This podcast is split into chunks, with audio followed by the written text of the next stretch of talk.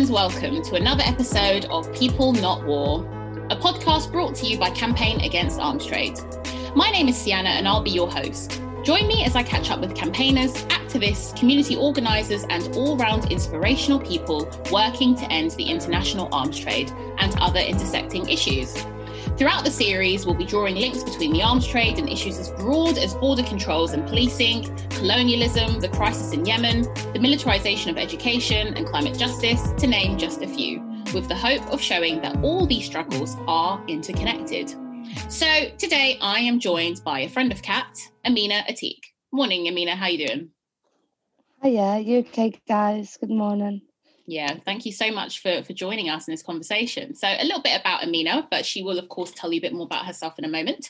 Um, Amina Atiq is a Yemeni Liverpudlian writer, performance artist, facilitator, and activist. She has been featured on various platforms such as the BBC, The Independent, British Muslim TV at the Warehouse, Writing on the Wall, Skinny Magazine, Whispering Dialogue, and many more. Her recent work includes a commissioned poem for the Yemen in Conflicts Project, developing a spoken word monologue with DaDaFest, and she has been a remote writer in residence with Metal Southend, working on the Yemeni Women at War project. Amina, as I said, is also a friend of CAAT, and we are really thrilled to have her join us today. So, so welcome, Amina, once again. I'm really happy to have you as a guest on People Not War. Um, and I've already asked you how you're doing, but you know, in the context of kind of everything that's going on, like how are things in Liverpool? Yeah, really good. Um, we're in tier two now, so we're quite happy with that. Um, in 2020, it's like we're in tier two, so we're happy with that.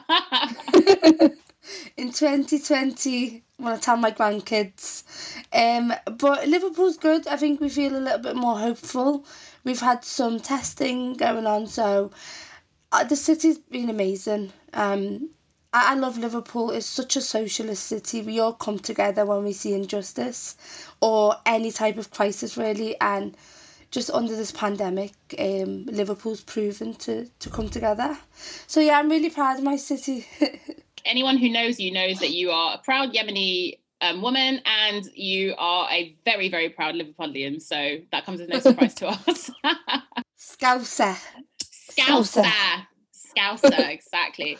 Um, and actually, uh, let's that takes us actually um, straight to diving into um, our conversation really about just um, kind of Yemen and obviously you're an artist and all these kinds of things. I think um, again, I understand it's it's quite a complicated situation, and you know we're not kind of trying to necessarily deep dive into all of the the kind of um, ins and outs, but can you just quickly give an overview for anyone who maybe is is joining this conversation for the first time and doesn't really know much about Yemen, the country, much about what's going on? Can you tell us, especially as a Yemeni person, just just kind of what's happening in your country at the moment?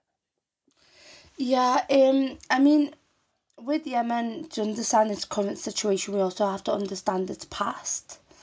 And obviously, living in diaspora and with my limited Arabic, um, it was very difficult to get the correct information.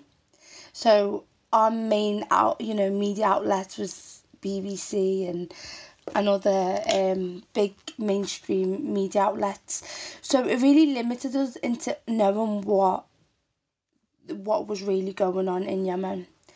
Um, but you know, I, I kind of forgot something in the process of being a campaigner is that I am Yemeni.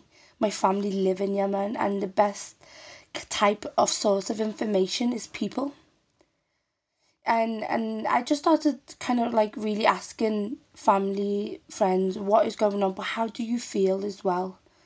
And and so before even when Saudi Arabia and its allies and when we had the UK USA and France support the intervention um Yemen was already at a lot of tension. I was in Yemen 2 years before um, the kind of uprise, as we say, the Arabic the Arab uprise in, in Yemen when the protests began in 2011. I was in Yemen at the time and there was already clashes between military um, police and the Houthi um, um, I don't like to call them rebels because the BBC does. I say the Houthi movement. Um, so and I think what had happened is it just escalated really quickly, and Ali Abdullah Saleh, who was ex president who was assa- assassinated, had to hand over his power to Hadi. The problem is, Hadi could not take control of Yemen. He could not handle the pressure. He then ran away to Saudi Arabia and asked for help. And I think this is where this is where it all went wrong um, personally because the Yemeni people have always, always fixed their own local affairs. Yemen has has been in war after war after war, but they've always seemed to fix them. And I think when Hadi went to Saudi Arabia to to you know to ask for support, this is where the division happened. But I also think this is when the Western world saw this as a, a weakness to intervene, because when they see something segre- segregated, and that's when they will intervene because it's weak. People are divided. And that's when Yemen became really, really divided in, in opinions and ideologies and everything.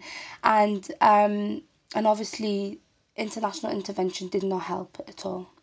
Um, Yemen's situation right now is complex because in war we have starvation and we have um, low low um, um, we have starvation, we have a lack of food resources, health workers are not getting paid, and then obviously we have COVID and the pandemic to control in Yemen.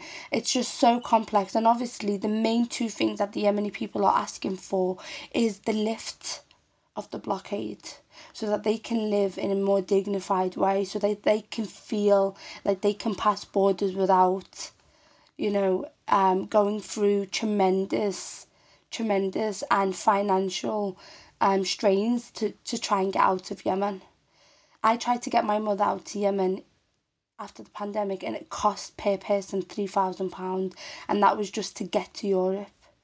So it's really expensive and my mum my mother has a British passport.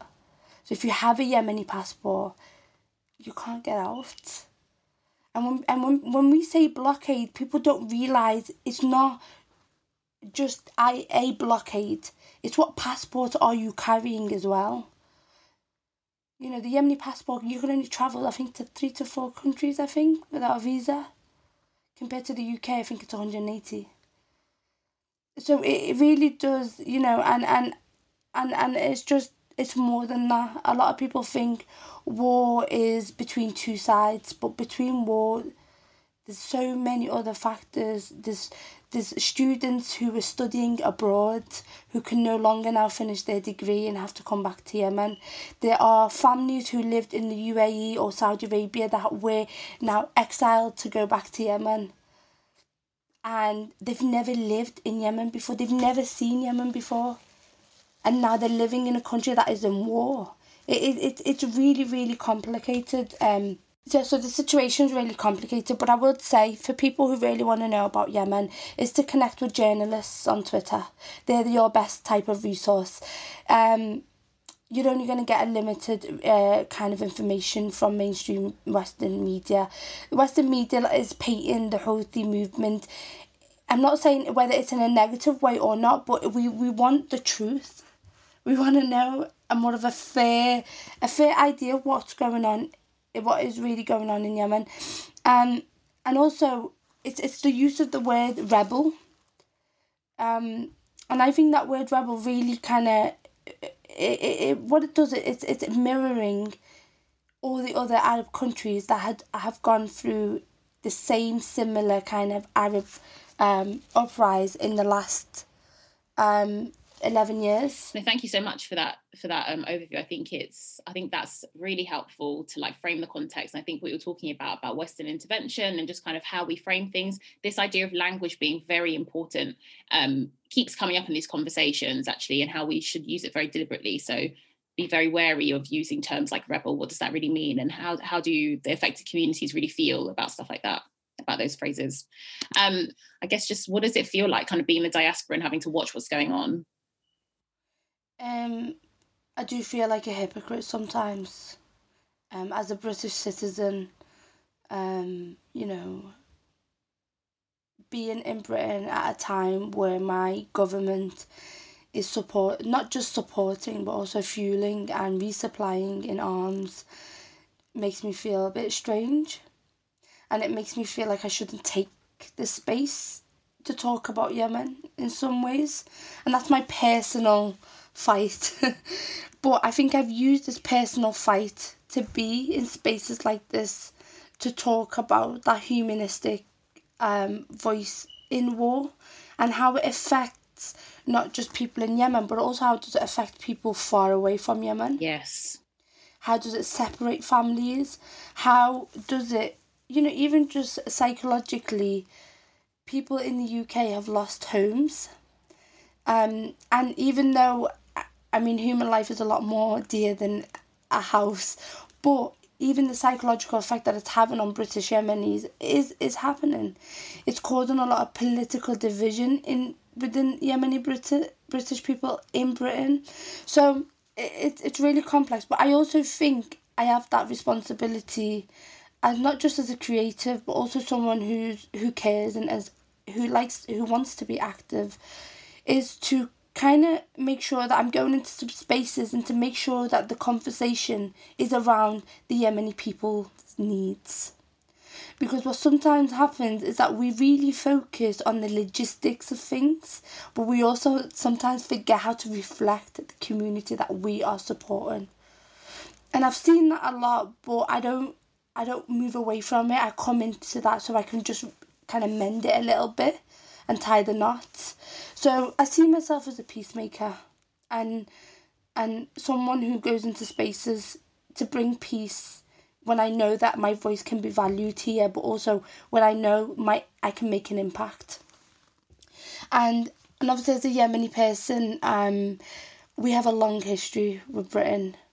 Um, you know, Britain, Britain did did uh, colonize uh, the south for more than hundred years.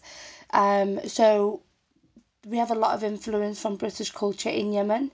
So Britain is not, you know, it's it's some people might call it a long friend or a long enemy. and and watching what's taking place from here from a personal perspective, Sienna, I did not write about Yemen in my poetry ever. It was only until the war the war began in Yemen that I started writing poetry for the first time about Yemen. And I felt like it was a way to, to connect to Yemen because I thought it was going to be lost.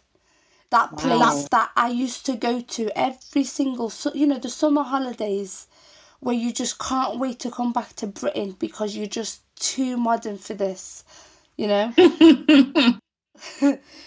but when the war began, I've really, really, I've lit my Arabic, my Arabic's improved.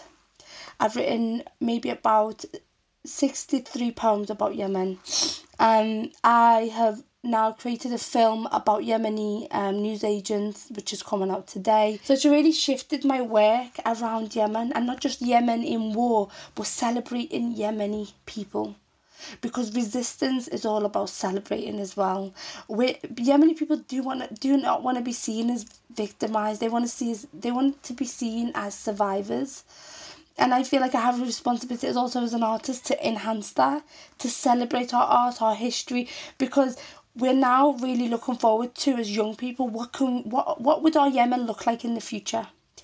Um, so there's a lot of things going on.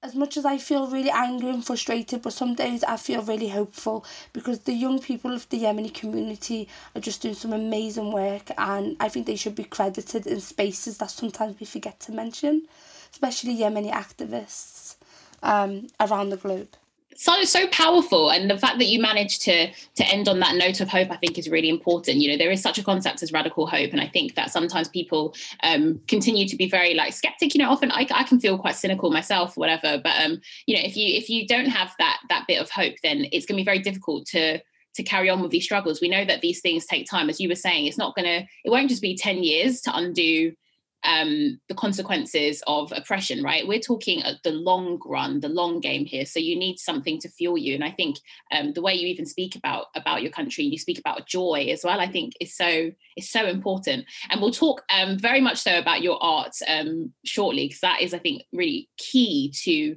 the way that you create space um, as a Yemeni person in this world, in Britain.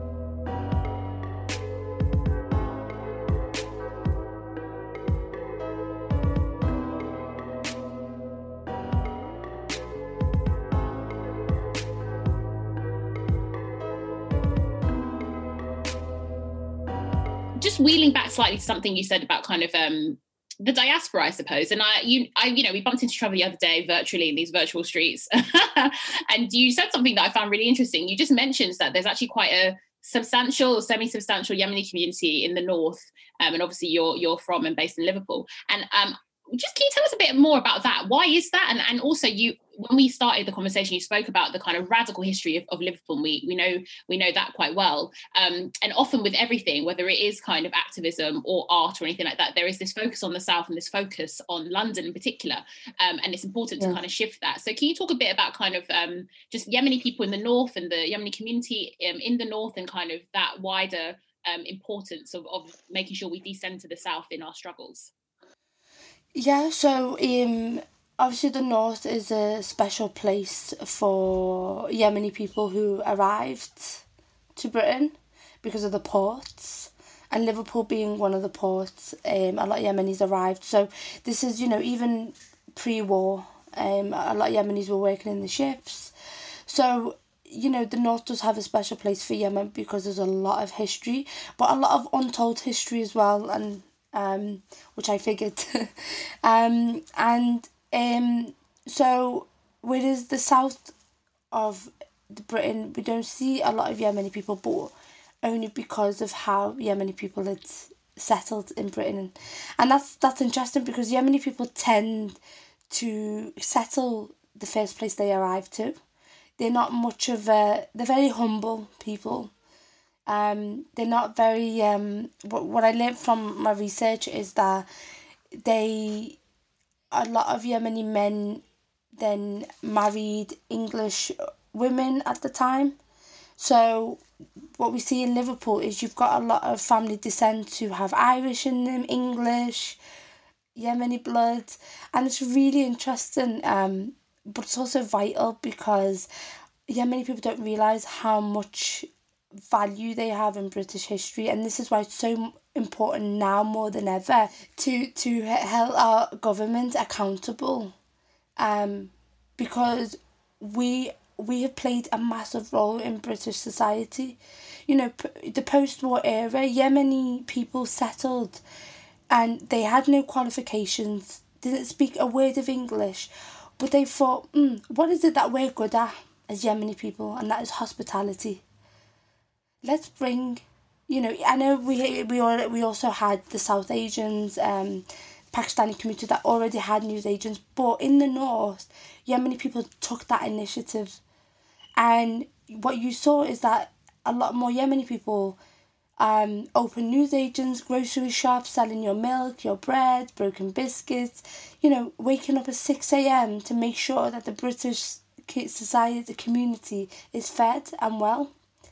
And I know it sounds really flowery and just lovely, but it's such it's such a vital um because the thing is after war um Britain was still rationing, people were under poverty line and I think the Yemeni people played a massive role to bring that economy back.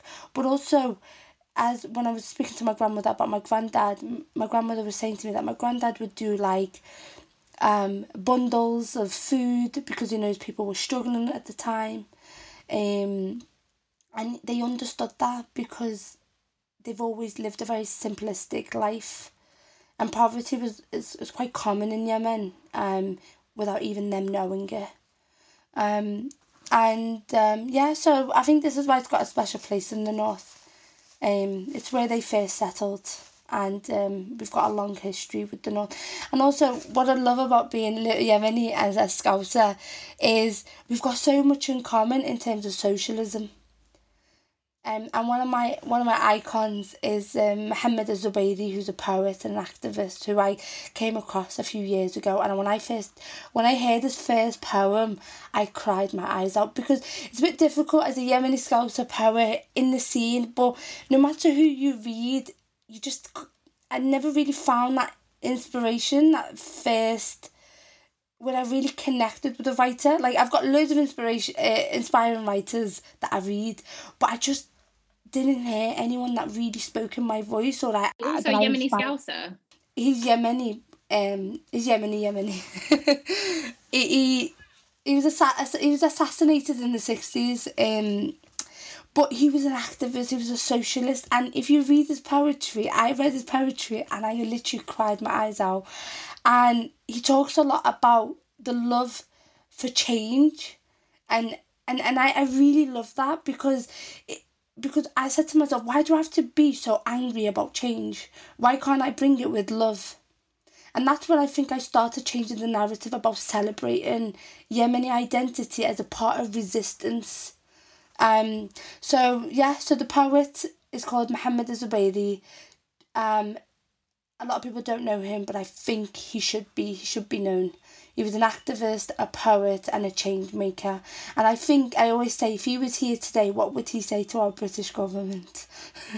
it's really interesting because um, when you were talking about the importance of, of Liverpool as a city, right, and the ports and these kinds of things, and obviously the commonality, of course, it made me think of the Afro Caribbean community, right? Um, particularly um, when we think about Liverpool as as you know quite a diverse city, um, and when you spoke about the you know socialism and the interesting connections. Um, it also made me kind of just want to ask you the question, I suppose, around you know the importance of drawing these connections. Again, this is one of the key purposes of this podcast is to to just keep drawing connections between the arms trade and like other issues and you know that's something that we've been talking a lot about at CAAT in recent years especially um, and we're obviously in this moment of you know pandemic but also a huge um, uprising um, particularly the the summer of kind of black lives matter protests and are there is there any kind of um, yeah, do you have any thoughts on that kind of um, importance of kind of solidarity and, and making connections between struggles? Obviously, noting the unique nature of struggles um, and kind of the unique uh, experiences that particular communities have. And obviously, if we're talking about an Afro Caribbean community, we're talking about anti Blackness and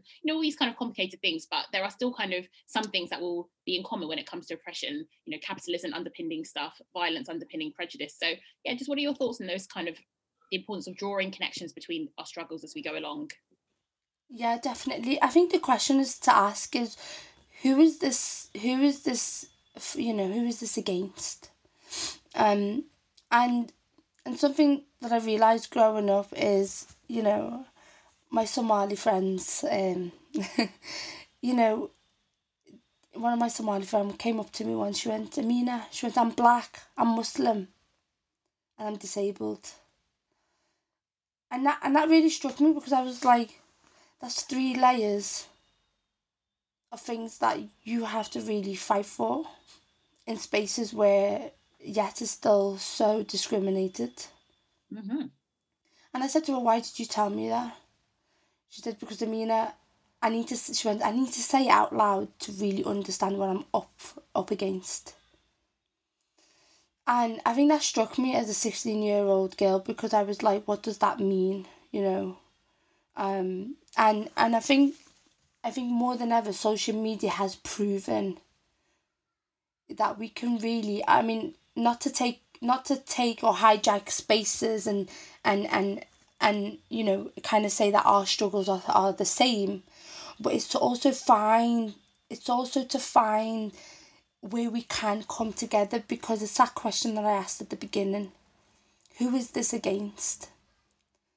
You know and and if we can come together because because what we're all fighting for is acceptance is to be respected as as the human beings we are. If our main main outcome is similar then why not? You know and i think our forces i mean it's it's that thing about bme you know we're already losing you know i hate that so much amina. That acronym but I hate it as well. But I think, well, if you're going to stick us in one, one little, you know, four letters, then we will come together. Yeah, black, Asian, minority ethnic, black, minority ethnic, black and minority ethnic. I think you have R now. What's the R for? You see? Refugee. Yeah, you see? All these, all the, yeah. We're the global majority, um, though, that's for sure. but but this is the thing, Sienna, is it's like, it's like, okay, well, if they're already even putting us into this, you know, category, you know, and I like to call it category because it does feel like sometimes with a category, a tick of a box. Um, then let's join forces and really because our outcome is quite similar. We want justice. We want justice, and and it's also asking who is the oppressor, and and and until we kind of can figure out who who is it against and who is the oppressor, I think we will realise that we're fighting for the same or similar causes. And and I think social media has proven that the young people have proven that that social media can be used in a very effective way, especially Twitter. And this is what I say to my friends and my peers. It, it might not seem a massive thing to like or share, but it's a massive, it's part of the resistance. We as human beings now use technology more than ever. So if you were to see a friend on the street active, you would support them. So so an- another way to support them virtually is by liking and sharing their posts and getting out their work. What I was going to say though is just thinking about solidarity. I think it's really important to note too. In Britain, there's actually a very long history of um, minoritized communities um, joining forces again, especially in like cities like Liverpool, actually, um, and all over the country. And I think that's really powerful. So I suppose it's just making sure that we're able to someone was talking to me the other day about it's not just enough to kind of like use language or like support. I think the key thing is that we need to understand why we do things, right? So I think um, understand why are you sharing? So about social media, why are you sharing that thing, or like why is it that it's not a distraction to mm. to to for a minute think about what's going on in Yemen or what's going on in Palestine and like draw the connections because then you'll see there's an overall pattern of of violence, of capitalism, of these kind of like bigger questions and stuff. And um, as you kind of uh, spoken about the power of social media, I think it's important for us to talk about a bit more. We're obviously in this moment where we're doing so much digitally, um, and I think it's really great that you're talking about the fact that you know, sometimes people do belittle actions on social media as, oh gosh, you've just got like keyboard fingers, Twitter fingers, what are you like really doing, whatever. But I suppose, you know, you're someone who's quite active on social media. You are an artist, and we know that those platforms digitally are very important. Um, so how can people make sure that they are, you've started talking about, but how can people make sure they're making the most of what is available to them on social media? How can people make sure that they are um, trying to turn the the clicks and the likes into something a bit more meaningful? Well, the first question is to ask yourself who do you follow? Um, because that really reflects on what you see on a daily basis. So make sure that you follow people that you aspire to be, people that you feel fueled by, people that share same common values with, because your newsfeed will represent that and reflect that. So that I would say that would be the first thing, because sometimes we don't realize the, how the algorithms work and how much it affects us psychologically.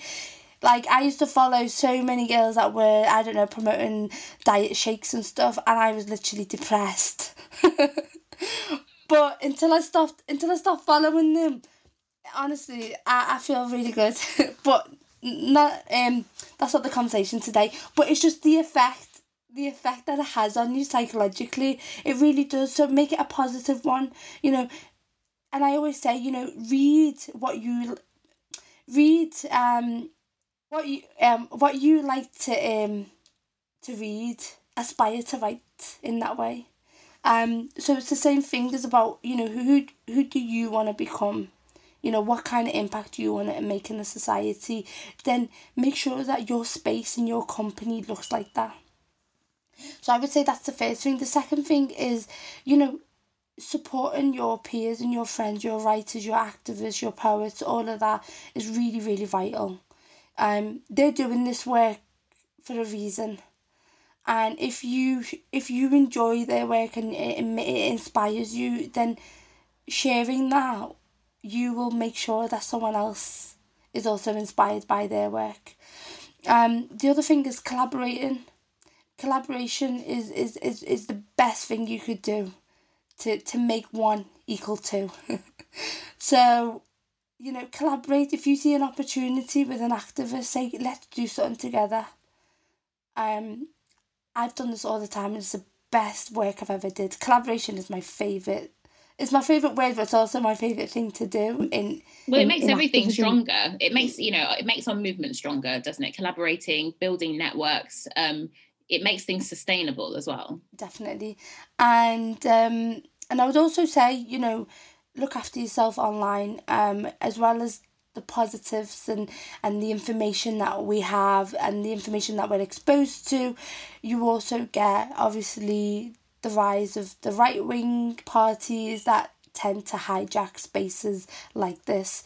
So make sure that you look after yourself, but also know your rights online as well. You we have rights online.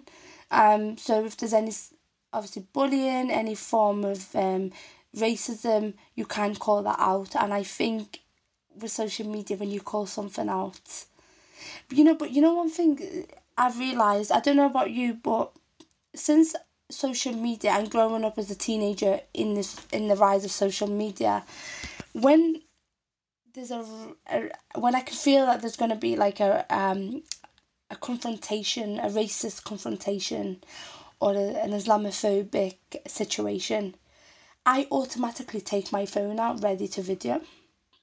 Mm, interesting. And and I don't know if that's like a reflex thing or you know, but I also and and it gets me quite emotional because it's like why did we why why I ask myself why do I do that?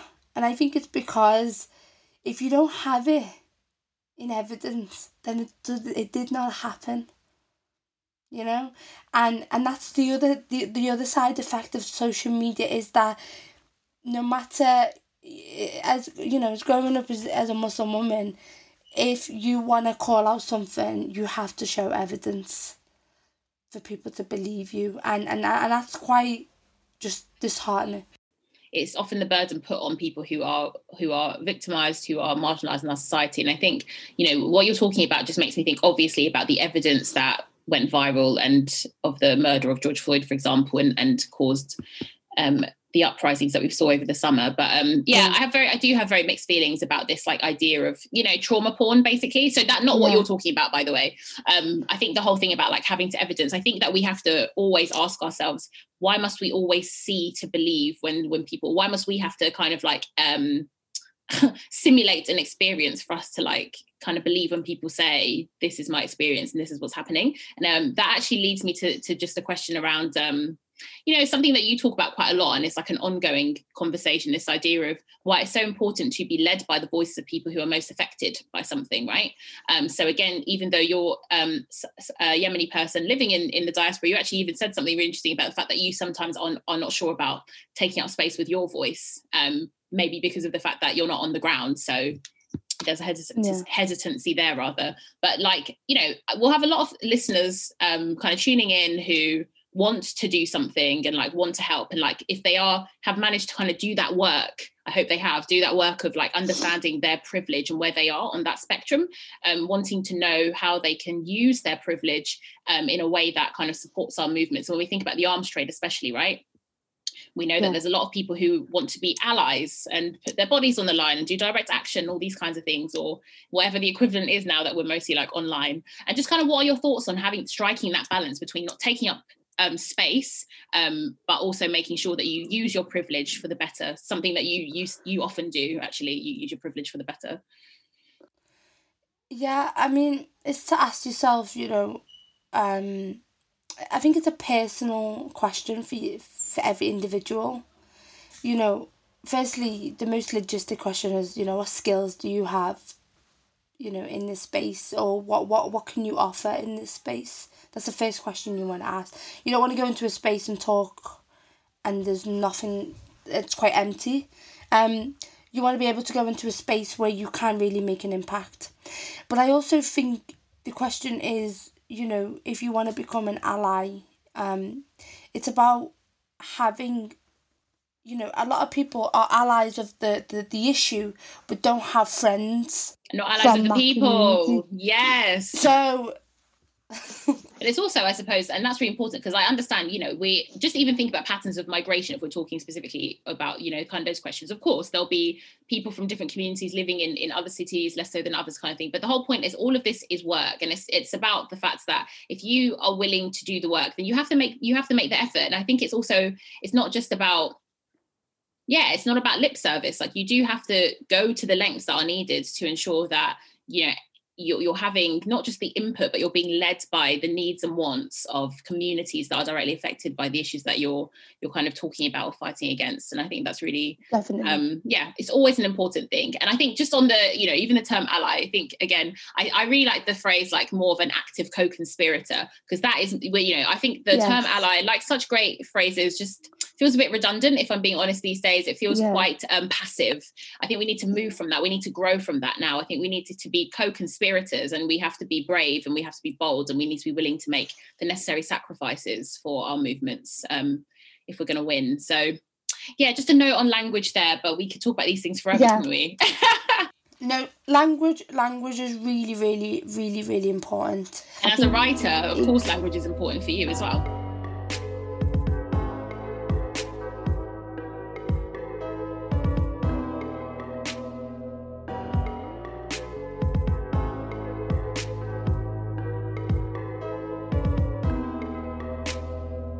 I do sometimes. I, it is a personal an individual question for everyone to ask themselves, and I think one of the hardest questions is what is your intention in this space, and and you know obviously someone who's quite spiritual i do ask myself that a lot in everything i do what is my intention and i think in activism it's so crucial that your intention is very clear and and and it's it's it's clear with everyone else in that in that space and shares commonality that we're here to do one thing.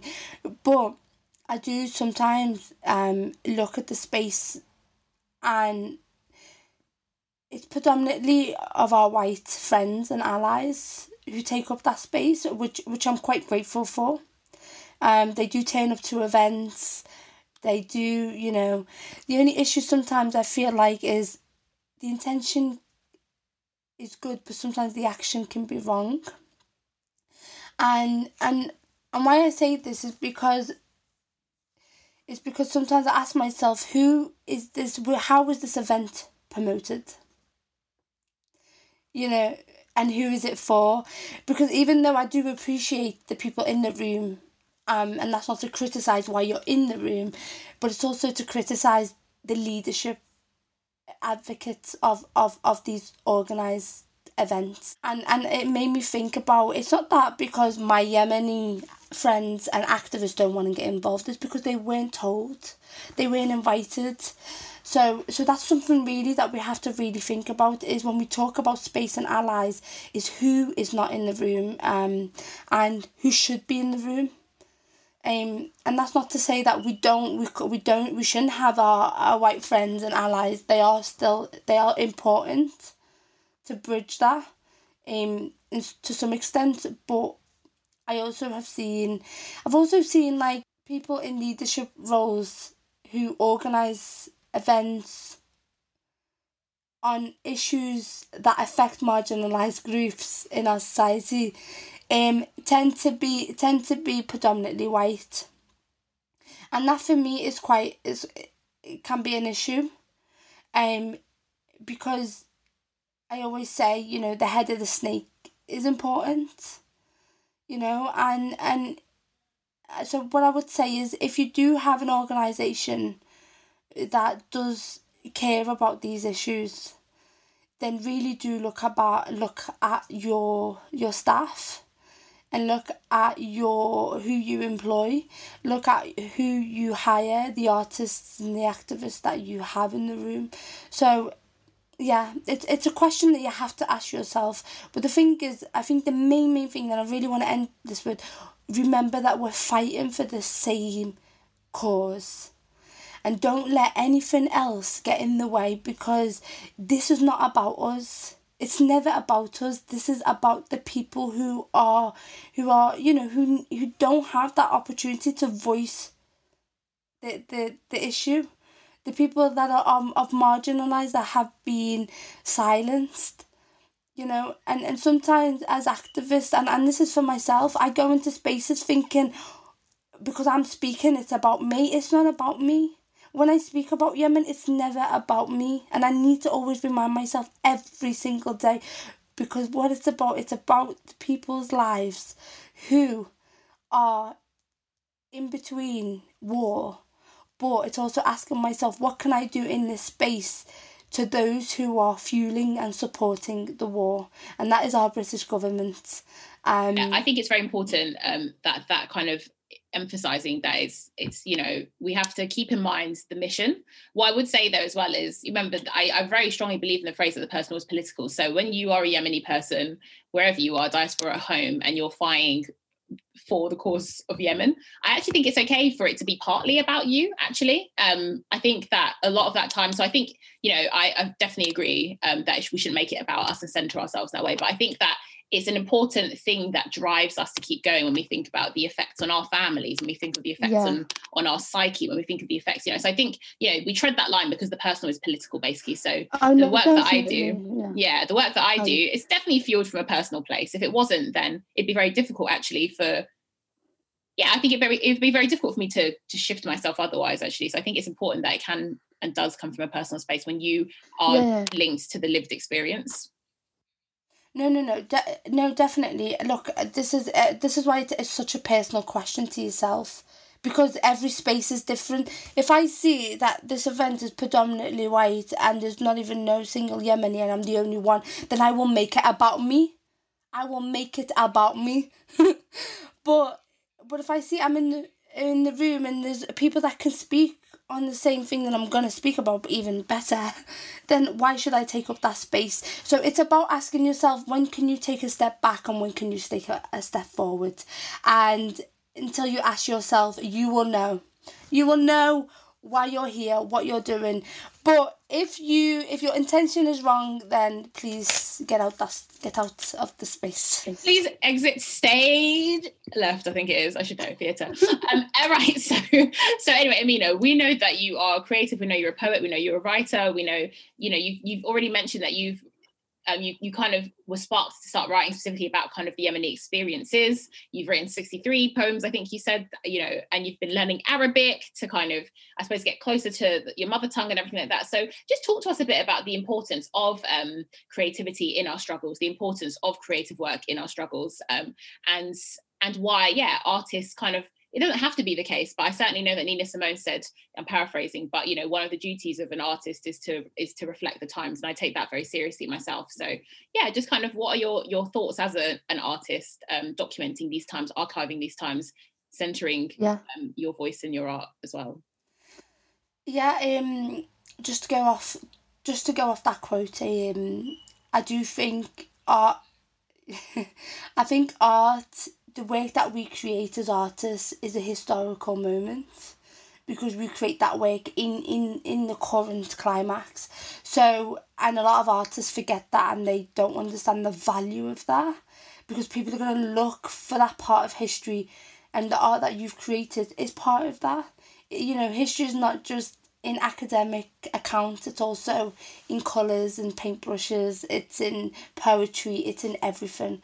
So, um, and and this is why you know growing up i was a, i would say i was an activist before i was a poet okay? But i would never i'd never use them labels. And that was only because i was really really angry um of you know I started at the time of the arab spring before then. I was really frustrated. My first kind of rallies and protests was on the palestinian cause. Um and palestine became very central in my in my written work um, and I realised when we were rallying and protesting, even though protesting is is effective and an, an important way to communicate and get information out in, in a different way, I do also think that it limited it limited to to what to to what extent we can um, engage with an audience and when I then implemented art and activism together, it really did shift my work. And and I think what's so important is because the art that you create, you're bringing people into a space that they weren't um, prepared for. So I'm speaking in, in a poetry night, no one's prepared for a, a poem about Islamophobia, but they've got it and they've got no choice but to listen you know? And that's what i love about art is you are in control of that narrative. You're in control of the space that you have earned.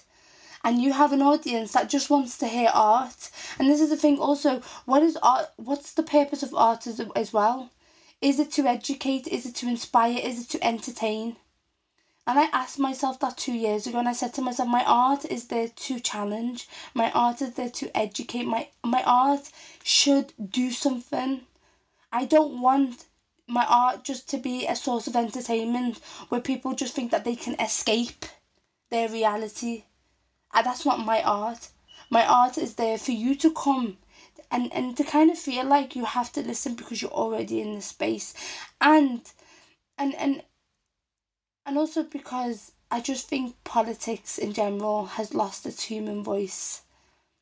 Um, and art use art values human voice. Human voice is essential in our work. So I think when you intertwine them together, you just become like a little warrior. I love that. I love that so much. And I think this idea of storytelling in our campaigning um, and, and in the work that we do is, is vital. And I love what you said about, you know, politics, of course, has kind of lost that that human voice. People just become statistics and they just become facts rather than um, human beings. And like another quote that I really like um, by another one of my heroes, Claudia Jones, is a people's art is the genesis of their freedom. I think that is I always find that and, and the quote by Nina Simone really, really important. And so uh, we're actually coming towards the end of our conversation, um, but I wanted to ask you something because you you spoke about you've actually mentioned the word anger a couple of times. I thought that was really interesting, and I was listening um, to that, and I was thinking about the role of art, which is to ensure that we actually unlock and feel the full spectrum of human emotions. Actually, um, whatever kind of part of the purpose of your art is, I think some of that includes this idea of feeling, um, mm. and I think anger is um, well, it's a much maligned and misunderstood emotion actually and oftentimes you're encouraged to see it as this like really negative thing but i always say i actually find anger to be um, you know something you can harness productively and make it a, very, a very much a fuel um, that yeah. keeps you going for, for change so i guess i wanted you just to speak a little bit about kind of how we can actually harness our anger when we are angry at the state of the world or we're angry at something um, maybe what, what do you do i suppose to harness your anger and turn it into something that makes you um, productive, that makes you create. Um, and the only thing that you do destroy is, of course, the, the systems of oppression that we're trying to destroy. I love being angry, and and th- this is another way to shift it because people think that we don't intend to be angry. No, I am damn angry. I am being angry, and I am angry. So when you are angry, don't shy away from that. You know, it's a real emotion, um, and and and vocalize that. Tell people I am angry or you can say I am an angry woman. um, but the other thing is about looking after yourself as well. The way that we do is it, it is it can be a lot, emotionally, mentally, physically sometimes, and it can be a lot because sometimes you feel like you're like the lonely voice in the space, you, you the lonely voice in this movement. When really there's probably millions of years, but it just can seem like that, and it's sometimes it feels like the road has no end, and and this is why I mentioned at the beginning is celebrating is a part of my resistance as well. Um, I'm just gonna show something. I know people can't see, but in this cover, okay, which I'm really proud about. This is a this is a Yemeni cloth okay? To the music and artist readers who are probably predominantly white and middle class, they don't know what that scarf means. They just see red, black, and yellow. But to my Yemeni community, they recognize it. They recognize themselves in them colours. So for me, that is also a part of resistance. It's about visibility, visibility and representation, but celebrate it you know, I'm not just celebrating the hijab, I'm also celebrating the colours of those that, that I identify with. So what, what I'm trying to get to is that ang- being angry is real, it's an emotion, but also on the other side, it's also uh, celebrating who you are as, as part as, as an activist and celebrating your voice, your identity, and, and art is the best way to do that. It's one form of doing that. Um, and the more people see you i think um the better. But i've definitely taken a 360 turn in my work. I was i was angry to the point that i my work was not effective anymore. Mm, that's a good that's a and good thing to highlight yeah. So ask yourself you know what emotion is effective as also? Because if being angry in that time and space is going to get you somewhere, then be angry. But if it's not going to get you anywhere, then find a different type of emotion because the main thing that you want to do is get your to get to communicate to the other side, and that is that should always be your goal. Perfect. Um, so Amina, um, it, as we talk about celebration, it's really important to kind of celebrate, like you know, what else you might have coming up. So, is there anything that you would like everyone to kind of know that you're working on, and where can we find your work and kind of um, stay in touch with you and follow your journey? Um. Yeah. So, um, I, I've just been, I've just produced a film called Unheard Voices, and that looks at um Yemeni newsagents and shopkeepers who um, settled in the 60s, 70s in Liverpool. Um, and the reason I done, I done this film is because uh, the Yemeni community is still so unheard of in, in British um, history, in academic accounts, and but yet they've played a massive role um, and they, sh- they should have a place in it.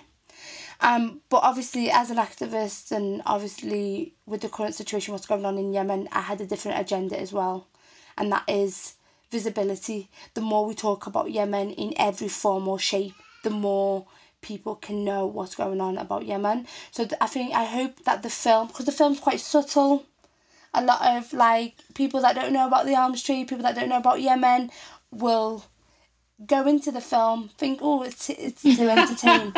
but when they find out who created it, it's like, oh yeah, and they'll know about who's They'll know more about Yemen. They'll know more about what's going on currently, but also what their British government is, what role their British government is having on Yemen as well.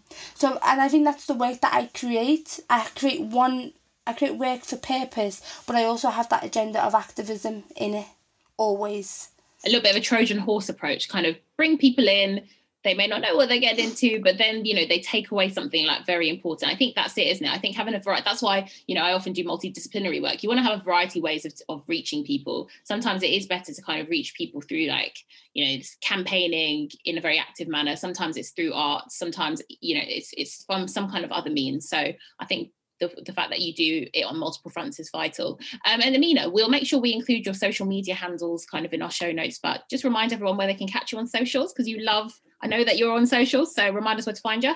So um yeah, you can find me on social media. Um, my Twitter handle is um at Amina Atiq Poetry, A M I N A A T I Q, and then poetry, and then Instagram and Facebook it's Amina Atiq Poet.